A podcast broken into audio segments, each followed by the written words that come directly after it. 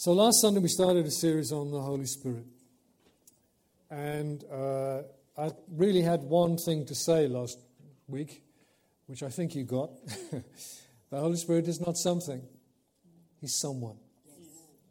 And even when he's, when he's compared to wind or water or oil or a dove or whatever, it takes a temporary form uh, as a dove. Or you, we see flames of fire, which is, again, a temporary manifestation of his presence. He himself is spirit and eternal God. So the Holy Spirit appears on the first page of the Bible and at the beginning of time. In the beginning, God created the heavens and the earth, and the earth was formless and void, and darkness was over the surface of the deep, and the Spirit of God was moving over the surface of the waters. So, as well as God the Father being creator and God the Son, Jesus being creator, which we understand from John chapter 1, the Holy Spirit was also creator, and that is wrapped up in, in the beginning, God.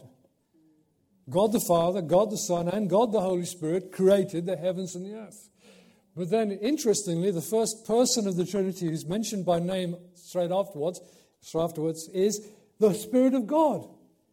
The Holy Spirit was moving on the face of the waters. Let's think about the Holy Spirit in moving with people, helping people. In the Old Testament, the Holy Spirit came upon particular people at particular times for particular purposes. He empowered and inspired people like prophets who weren't prophesying 24 hours a day, so it was when the Holy Spirit came upon them. They prophesied. Judges, craftsmen, leaders, overseers, kings, psalmists. His coming upon them in that way, however, did not always produce in them godly character. Some were notoriously indisciplined and unholy, like Samson and Saul and Solomon. And even the best men and women in the old covenant days were not without faults and sins Abraham, Moses, David. But when we come to the New Testament, we see the Holy Spirit very much at work around the conception and birth of Jesus. Luke tells us almost every person who encountered, whether it was the, the, the, the Jesus, the, the, child in the womb, let alone the, the child who'd been born, they were filled with the Holy Spirit and they prophesied again and again. One after another, people were prophesying over Jesus, even while he was still in the womb of Mary. John the Baptist was filled with the Holy Spirit while yet in his mother's womb. And when Mary visited his cousin, her cousin Elizabeth, who was pregnant then with John, the child, John, with, leapt within her, and she was filled with the Holy Spirit and prophesied. By the way, all of that thing about babies in wombs there causes me a, a great, a great concern about the issue of abortion, doesn't it, you? If children were filled with the Holy Spirit and leapt recognizing the Messiah while still in the mother's womb, what does that say about abortion, people? So the Holy Spirit was present and at work from the very beginning. He didn't suddenly appear at, oh, look, what, who's that? Oh, who's he? He didn't suddenly appear at Pentecost, but the work of the Holy Spirit has changed since the coming of Jesus. He is sent and given to us. The difference is this contained in the prophecy of Joel, which Peter declared and applied on the day of Pentecost. Here it is from Joel. It will come about after this that I will pour out my spirit on all mankind. That's literally all flesh, all humanity, every human being. And your sons and daughters will prophesy. Your old men will dream dreams. Your young men will see visions. Even on the male and female servants, I'll pour out my spirit in those days. This new deal, which is the new covenant, is that the Spirit is now poured out on all humanity. Sons and daughters, old and young, workers, the word is even slaves, not just masters, leaders, prophets, and psalmists. Everyone of every walk of life is included. So the help of the Holy Spirit now in the new covenant is no more just particular people, particular times, particular purposes.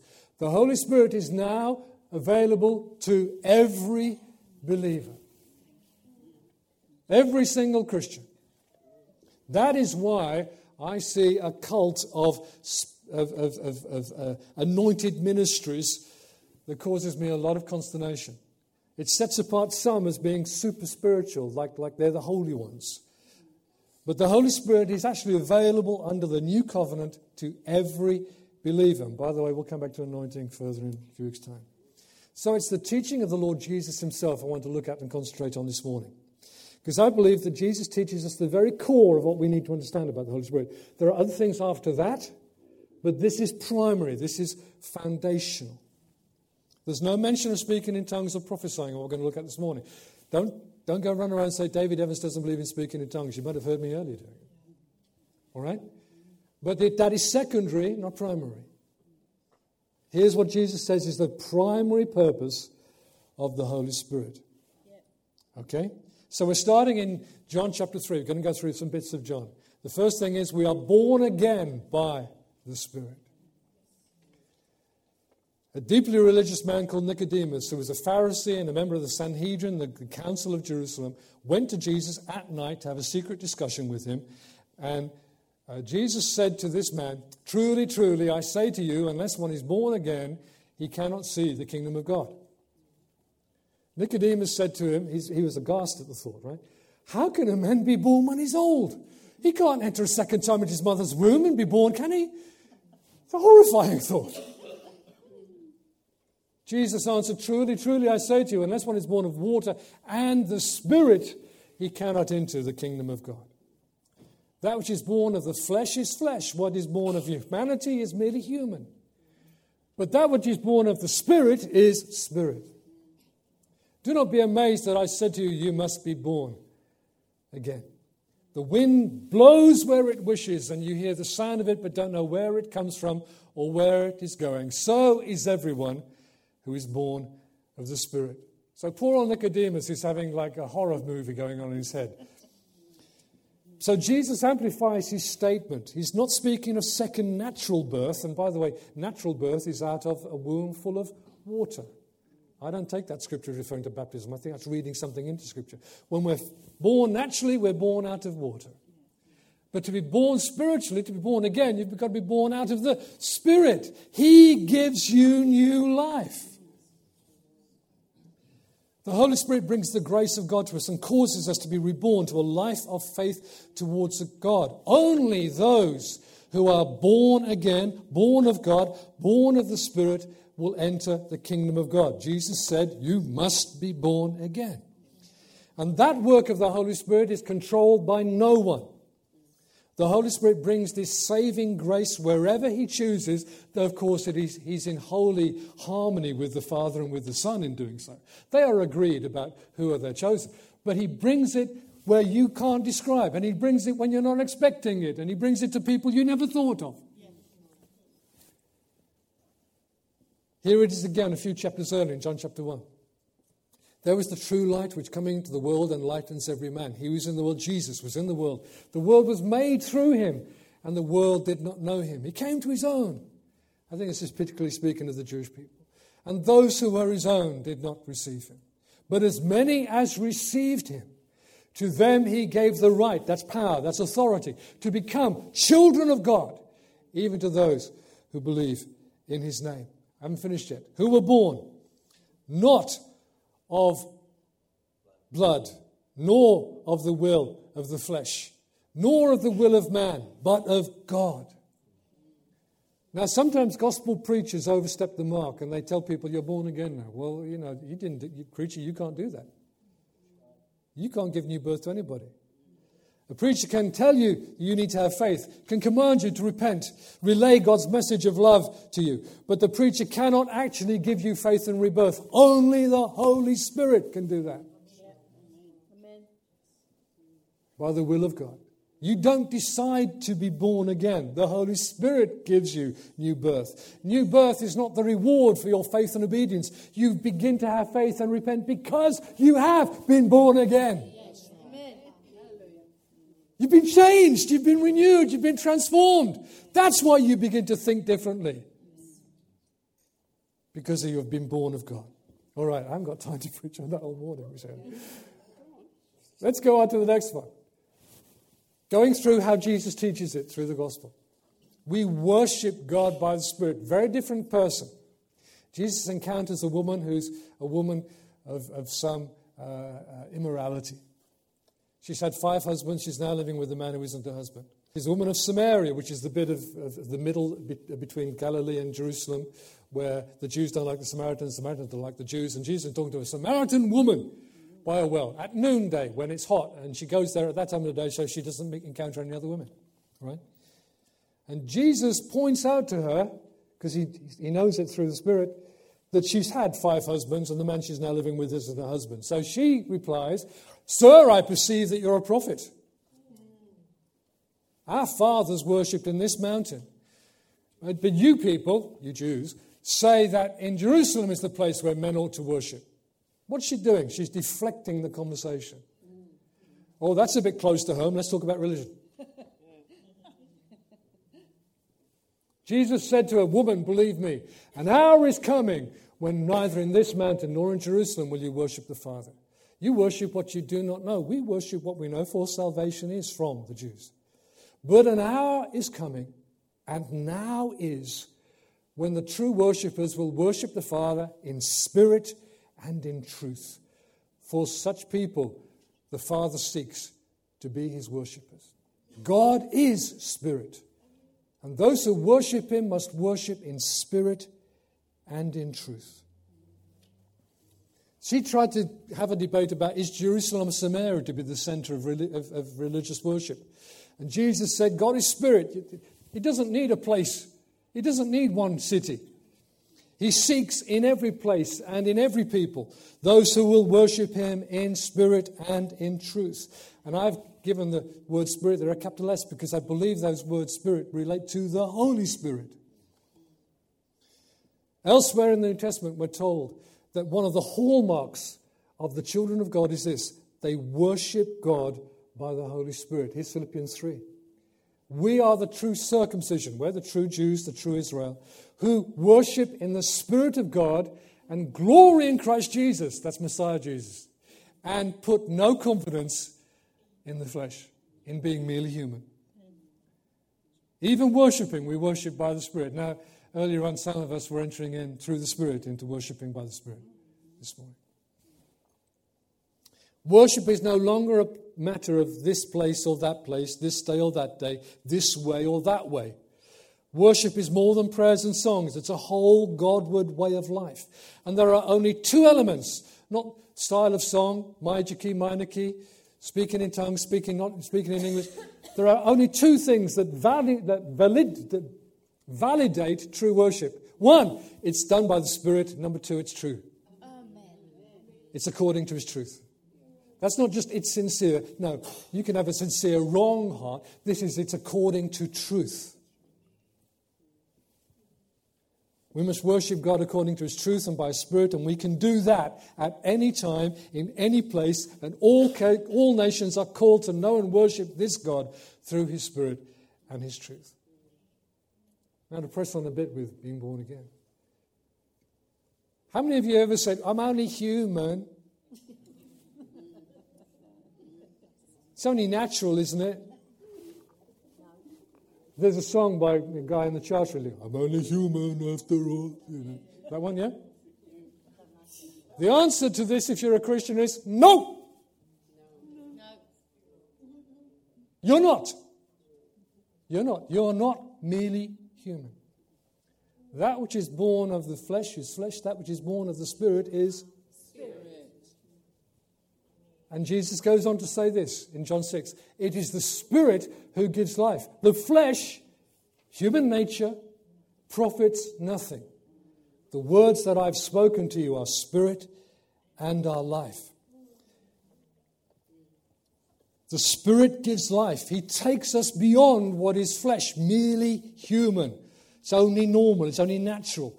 Having received the gift of the Holy Spirit, we become something else, what the Bible calls spiritual.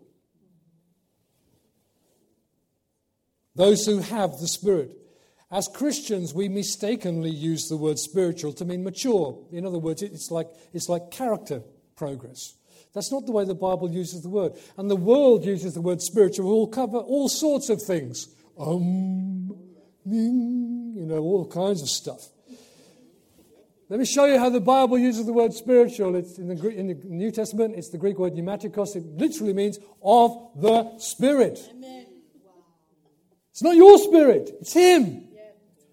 You are of the Spirit. The Spirit is with you, upon you, in you. You're a spiritual person simply because you have the Spirit. Your character might still need some sorting out, but you're spiritual.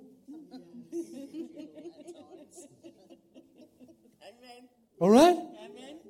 Because you have the Spirit. Please God, in a few weeks' time, when I get to preach it, the Spirit has you. You're being led by Him and controlled by Him. Therefore, Jesus says the flesh profits nothing. Whatever the world calls spiritual is still flesh, it's just humanity being human. Many times in the New Testament, where the word spirit appears, people have assumed it refers to your spirit, to our spirit. And sadly, one of the writers of the last century, Watchman Nee, particularly kind of pushed that one about the human spirit. He was a lovely guy, lovely Christian, a Chinese Christian, wonderful leader in many ways, but he was wrong on that issue. Most of the references to spirit in the New Testament are to the Holy Spirit. By the way, there's one exception to that word meaning the Holy Spirit. That's in Ephesians 6, where it talks about spiritual forces of wickedness. It's the only exception. That's when it's talking about demons. Everywhere else in the New Testament where you find the word spiritual, it's talking about the Holy Spirit's work in you and with you. That which is born of the Spirit is spiritual. It has a new nature. We once were dead towards God, but now we're alive to Him and in Him by the Holy Spirit. It's the Spirit who gives life. So we don't live by the limitations of our own natural fleshly resources. We live by the infinite resources of the Holy Spirit, available to us whenever we want to say a prayer and be believingly ask for Him. He's the Spirit of life. It's by the words of God that the Holy Spirit conveys life to us. The words that I speak to you, said Jesus, they are spirit and they are life. It's how the Holy Spirit communicates life to us is by God's words. It's by hearing that we believe. Man, sorry, I already did that. Man shall not live on bread alone, but on every word that proceeds out of the mouth of God. Jesus said that. Matthew 4 is quoting Deuteronomy 8. So if the Spirit gives us life through the words of God, guess what we need to be doing, folks? Plugging into the words of God. It's not for nothing that some Bible, daily Bible reading notes used to be called daily bread. Because as much as I am looking forward to eating some food later on today, I need to receive God's words. I need to hear Him. Because it's through His word that the Spirit gives us life. Now, of course, there's a beginning to life, new birth. Wonderful, being converted, becoming a Christian. But this life is a continuing life. I've explained to you any number of times now, Habakkuk 2, verse 4, the just shall live by faith. It's not just saying this is how you become a Christian, it describes how we continue to live as Christians. By faith, by faith, by faith. And that faith is fed and nourished by the Holy Spirit speaking to me words from God. So I need to give attention to the scriptures, whether you read them or you listen to them. You need the input just as much as you need the food on that plate just as much. Man will not live by bread alone or steak and chips. Nice work if you can get it.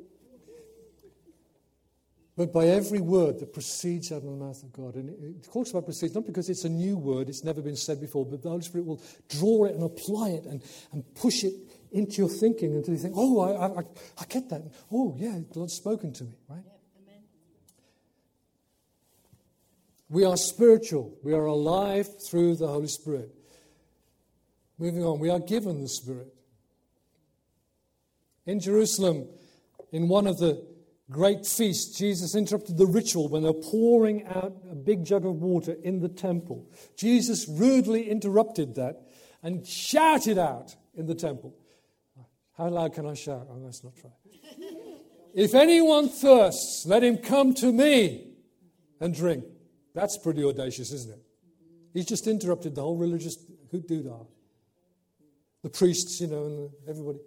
If anyone's thirsty, come to me and drink.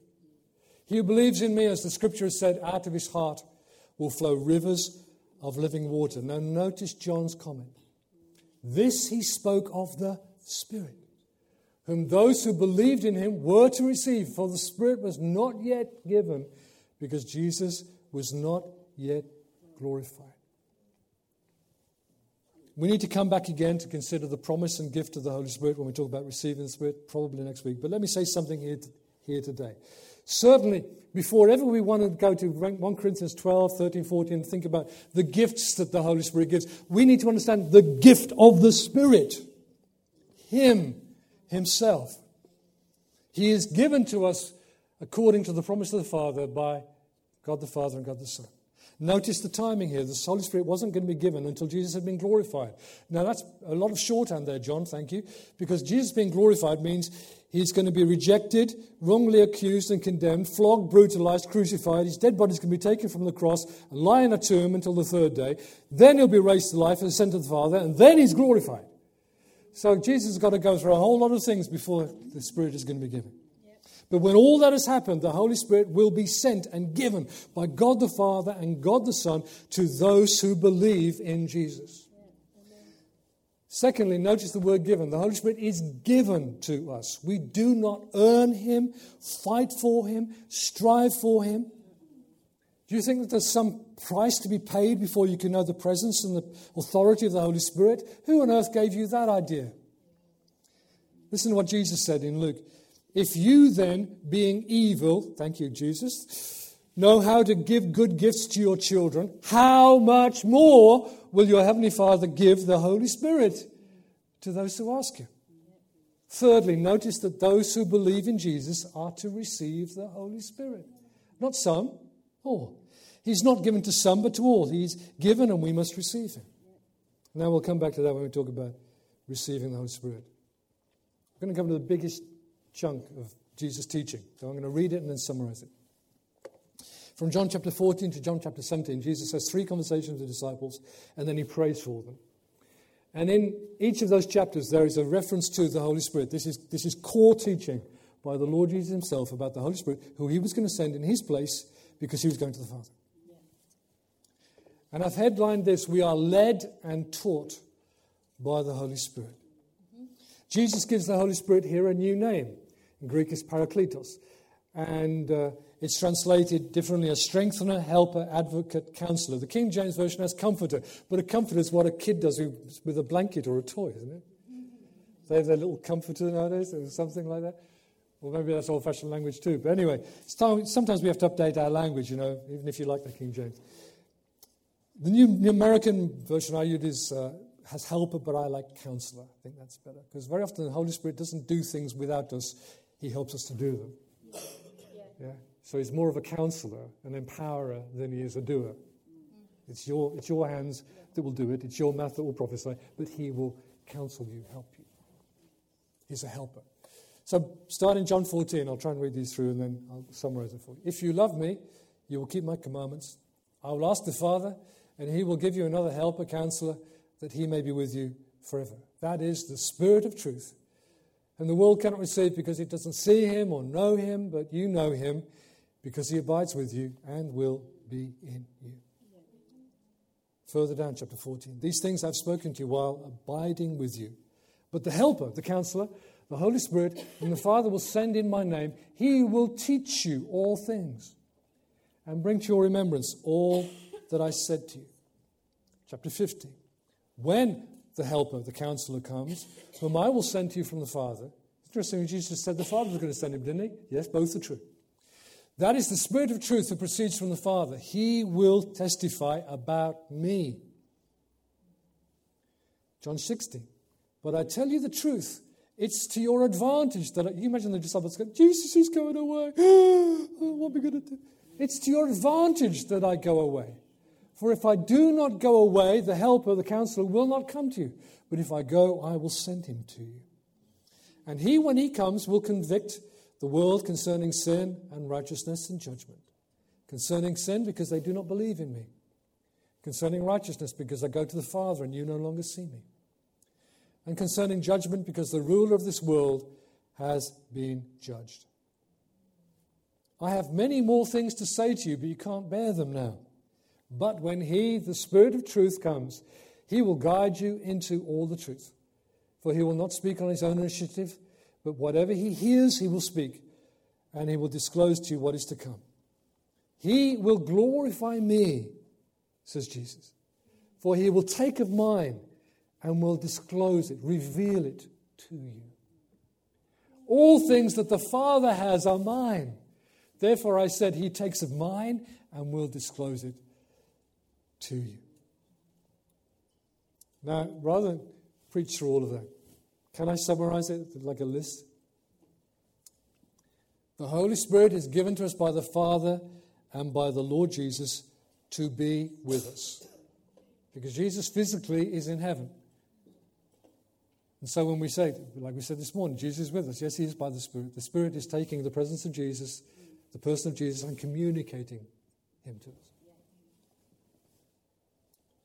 The world does not and cannot recognize him, know him. What's going on here? This is pretty weird, this. They don't get it. Unless the Holy Spirit's doing something which we'll talk about in a moment.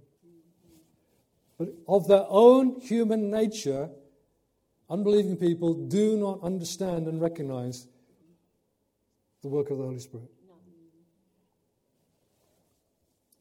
Three times across these chapters, Jesus calls him the Spirit of truth, who will teach us all things, who will remind us of Jesus' words. And therefore, to remind you again, that's why we need to he- read or hear his words. But then Jesus introduces this. He testifies to Jesus. He glorifies Jesus. He takes what is in Jesus and belongs to Jesus and discloses it and reveals it to us. He brings us his presence. And as he does that, he convicts the world in relation to Jesus. You see, the, the moment somebody says, I think, what's going on here? I, I, I feel so, is because they are being encountering something of the nature of Christ being revealed to them by the Holy Spirit, and they go, well, that's, that's, I, I, can't, this is like good and holy and, and, and loving, and whoa, what is it? Amen. It's the presence of God communicated by the Holy Spirit. Then you begin to get some conviction. Yes. You begin to say, what am I like then? Then, in a present tense, he'll speak to us what he hears, what the Father wants us to hear that day. The word that proceeds out of the mouth of God will come by the mouth of the Holy Spirit into your heart, into your mind.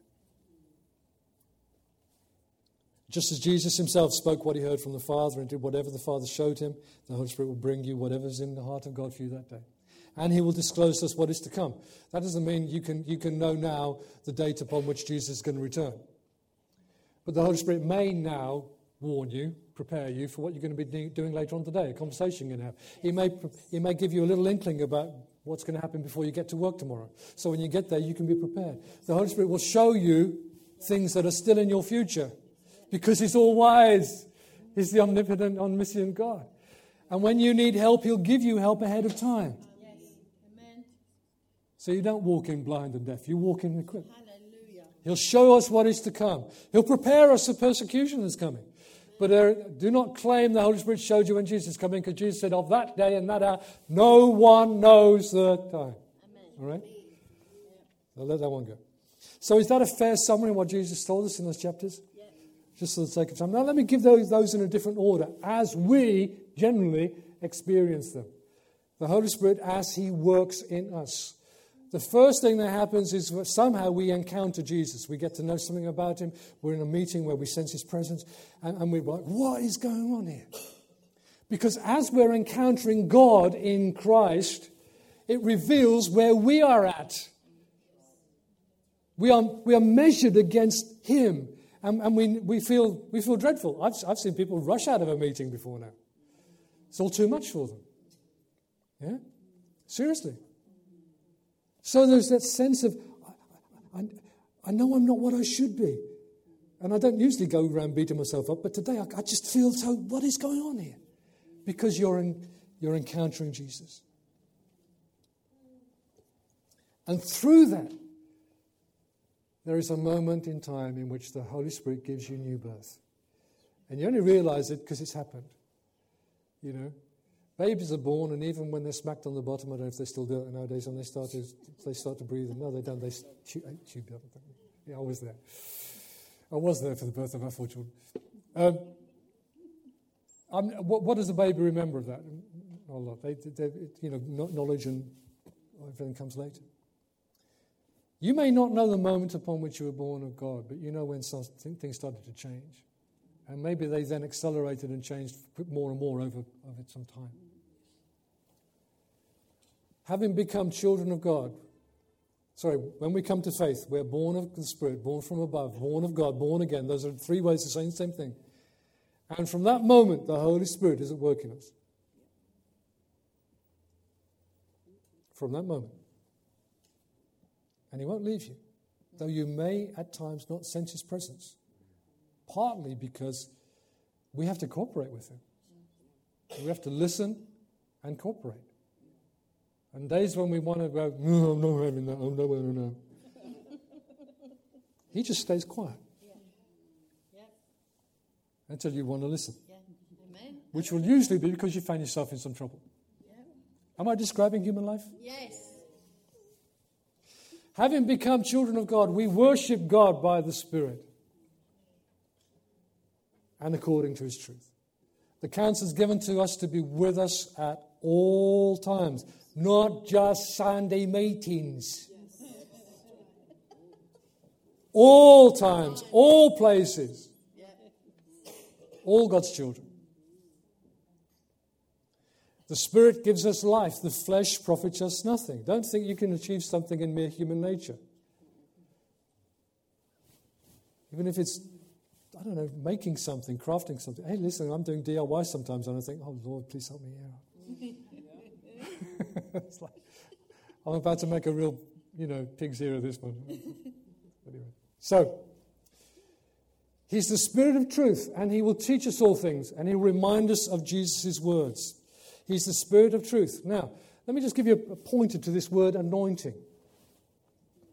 There are two words in the Greek in the New Testament for anointing. One refers to the Holy Spirit, the other one doesn't. When people are anointed with oil for prayer, it's a different word.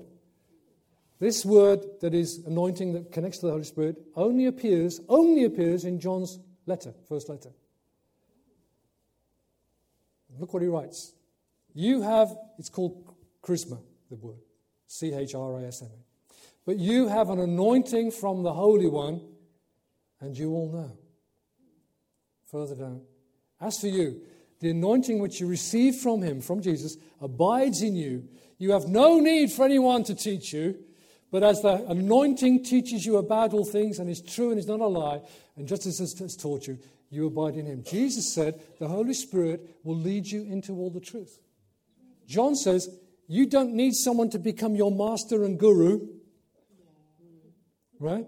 So his word is like scripture. The Holy Spirit is your teacher. That's the only place in the New Testament where the word is used, anointing, connected to the Holy Spirit, and it's according to what Jesus taught us. The primary purpose of the Holy Spirit is to lead us to Jesus to remind us of Jesus' words. He's our teacher. I'm really anointed. Yeah, you're anointed to learn the truth. Every one of us. That's what John is saying. We'll come back to understanding the anointing, which is a bit of a cheeky uh, title for it, another time. The primary work of the Holy Spirit is he glorifies Jesus, discloses, reveals him to us, and he'll speak to us what he hears and will disclose to us what is to come. So, put it my way. Simple, simple way. The Holy Spirit is to bring us, is bring Jesus to us. I nearly said it the wrong way around. Because what the way Jesus says that he brings me to you. Yes? And so we come to him. I, I think I'll come to Jesus now, not unless the Holy Spirit brings him to you, you won't. And then having brought Jesus to you, he builds Jesus in you. You learn to live like him. And we learn over time, not in one day, to become more like him. The Holy Spirit does produce character. And he does these things that we've looked at just now, whether you speak in tongues or not. Because these are true for every Christian. Every Christian.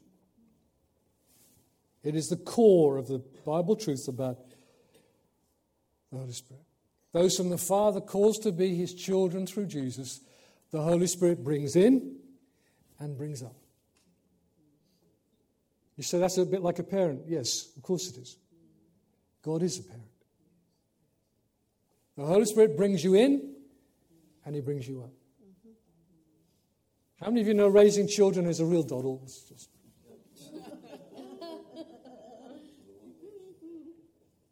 the Holy Spirit is hard at work. In fact, Paul in one place talks about him striving mightily within us. And, and, even, and even, even yearning over us so that Christ is formed in us. That's what he's doing. That's what he's doing. In fact, this working of the character of Jesus in us in Ephesians, Galatians is called the fruit of the Spirit because he's producing it. It's not the fruit of your spirit. We don't even want to talk about our spirit, not really up to much. It's the fruit of the work of the Holy Spirit in us that we become more like Jesus. So when you read in Ephesians, Galatians, the fruit of the Spirit is, it's the Holy Spirit who produces them. This process of being uh, pursuing being pursued is pursued because he presents truth to us. He presents uh, truth to us about Jesus, and we must cooperate with what he tells us to be conformed to the likeness of Jesus. Jesus said this: "If you continue my word, then you're truly disciples of mine, and you will know the truth, and the truth will make you free." Amen. Changed by truth. Yes. You think, David, you're so passionate about truth? Yeah, because error doesn't do you one scrap of good. Amen. One of the things I prayed this week was, Lord, help me to preach the truth and help me not to push it to the extent that I myself begin to say things which are error. Help me to keep it in truth. And then he prayed in John 17 to the Father Sanctify them through in your truth. Your word is truth. Jesus prayed that you would be raised in character to maturity made holy as a Christian. He prayed for that. But there's a mechanism by which it will happen His Word, the truth. All this and more is the work of God the Holy Spirit for the glory of Jesus, God the Son, for the pleasure of God the Father. And before we consider other works of the Holy Spirit, including speaking in tongues and prophecy and healings and miracles, which we'll come to, we need to be really clear about this that Jesus here sets out the top priorities of the work of the Holy Spirit for every Christian, all who believe. And there's no point in our pursuing the supernatural, I prefer that to supernatural, means above nature, of the Holy Spirit, without these foundations being laid in us first. In fact, that's the very problem that happened to the church at Corinth. They got very much into the power and works of the Holy Spirit in signs and wonders, let's say, and tongues and interpretation and prophecy, but they were deeply lacking in Christian character. Their foundations weren't solid.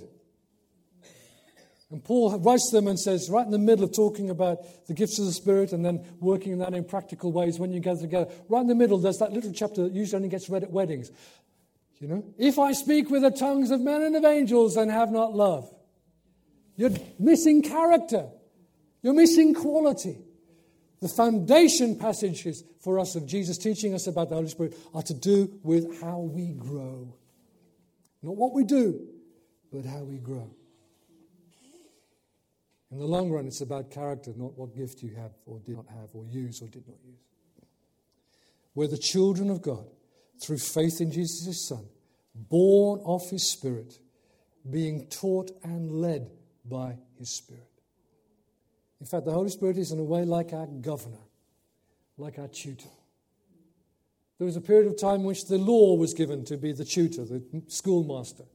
Now we have one who leads us, not just like a schoolmaster rapping our knuckles, but he gives us instructions, he gives us encouragements, he gives us promises, he gives us provocation of how to live today, this next hour. The Holy Spirit.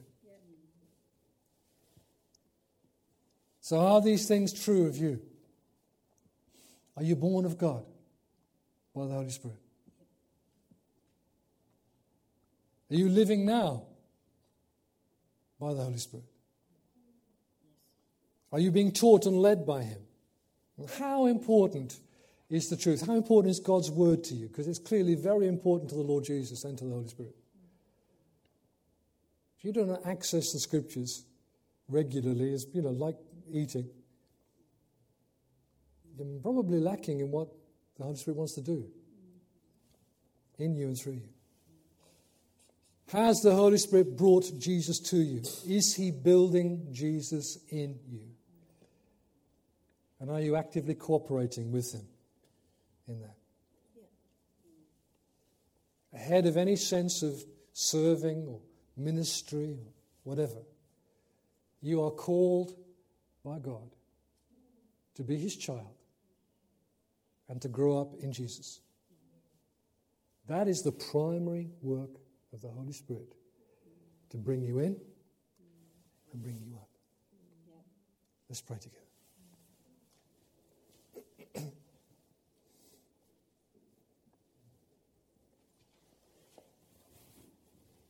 In these moments, Holy Spirit, continue to help us, we pray. The focus is no longer on the preacher, but on your presence with us. And what even in these moments you may want to do for different ones of us here today. In Jesus' name. If you have no idea of ever having been born again, born of God's Spirit, to a new life of faith through Jesus, why don't you ask God for that right now? Please, me too. Make me a believer, please, too. Help me to know and follow Jesus. You think, you think, well, give me some words. Listen, just use your words. God isn't really fussed about what words you use. He answers all sorts of really messy prayers. So why don't you just give it your best shot and say, Here am I, please. Please, Lord Jesus. Me too. I want to be a Christian. Let it begin. Let new life begin for me today. Let that, old life go. Let it die. I want what's new from you. Can be saying that prayer.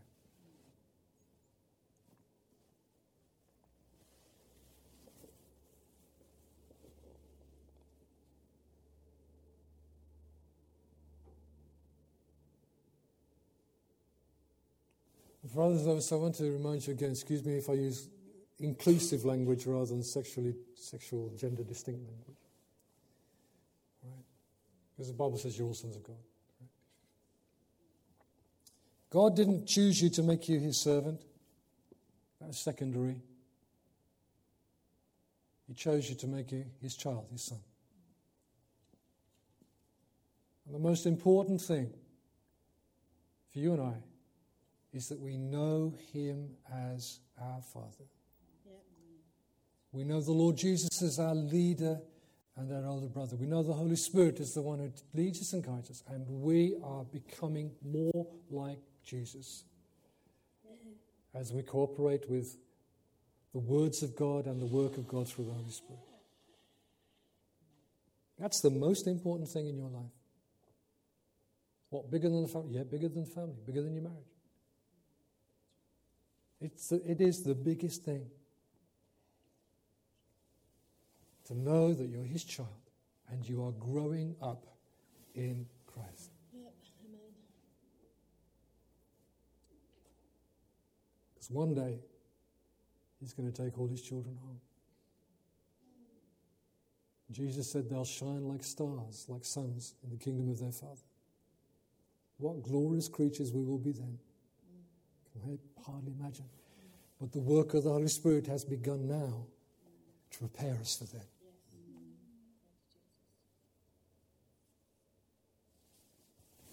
So, Father, we pray that rather like some of the old songs we used to sing, we may acknowledge again from our hearts the greatest thing, the most important thing in all my life is knowing you. And being led by you and taught by you and growing in you.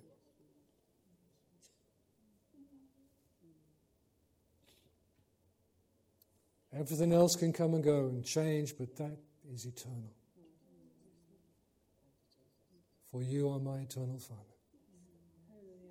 Jesus is my eternal Savior, and the eternal Spirit is with me and helping me and transforming me. Blessed be the name of our God. Amen.